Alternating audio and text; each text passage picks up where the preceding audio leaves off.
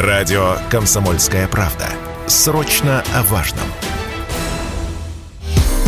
Сильвио Берлускони родился в 1936 году в семье банковского служащего в Милане. Там же отучился на юриста и вскоре начал свою деловую жизнь в строительной индустрии. В 1962-м 26-летний Берлускони построил свой первый доходный дом.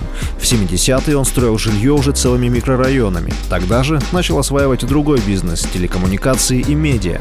Берлускони создал первую национальную коммерческую телевизионную сеть в Италии, затем еще два телеканала и издательский дом, который вскоре станет лидером на итальянском американском рынке. Когда на родине бизнесу Берлускони стало тесно, он запустил телеканалы еще и в соседних Германии и Франции, а также в Испании. К 90-м, когда бизнес-вершины были взяты, Сильвио Берлускони пошел в политику, создав партию «Форза Италия» — «Вперед Италия».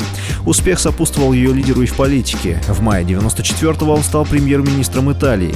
Беспрецедентно короткий путь от старта почти до вершины. Так прокомментировал для Радио КП карьеру Берлускони в политике Александр Гусев, доктор политических наук, президент Международного союза экспертов.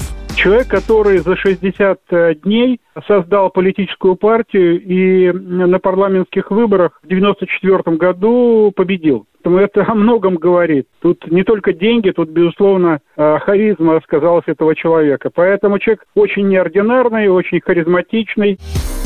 Скандалы сопровождали политическую карьеру Берлускони с самого начала.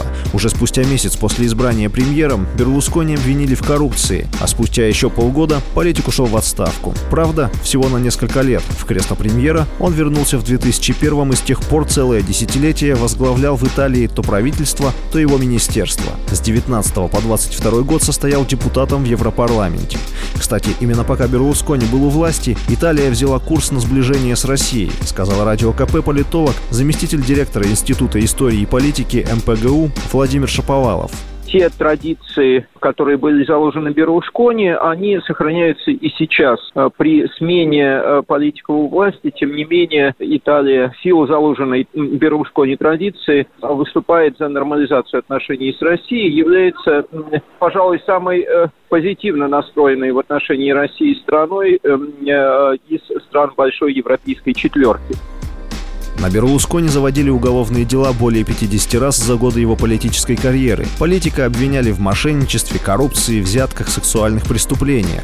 А в 2011-м итальянские газеты опубликовали расшифровку телефонных разговоров, в которых премьер-министр страны Сильвио Берлускони хвастает, что у дверей его спальни 11 женщин выстроились в очередь в ожидании секса с ним. Тогда моральный облик политика обсуждала вся Европа. При этом Берлускони эксплуатировал образ человека из народа, а итальянцы прозвали его его «Иль Кавалеры», то есть «рыцарь-кавалер». 12 июня 2023 он скончался в родном Милане на 87-м году жизни. Соболезнования в связи с его кончиной выразил и Владимир Путин.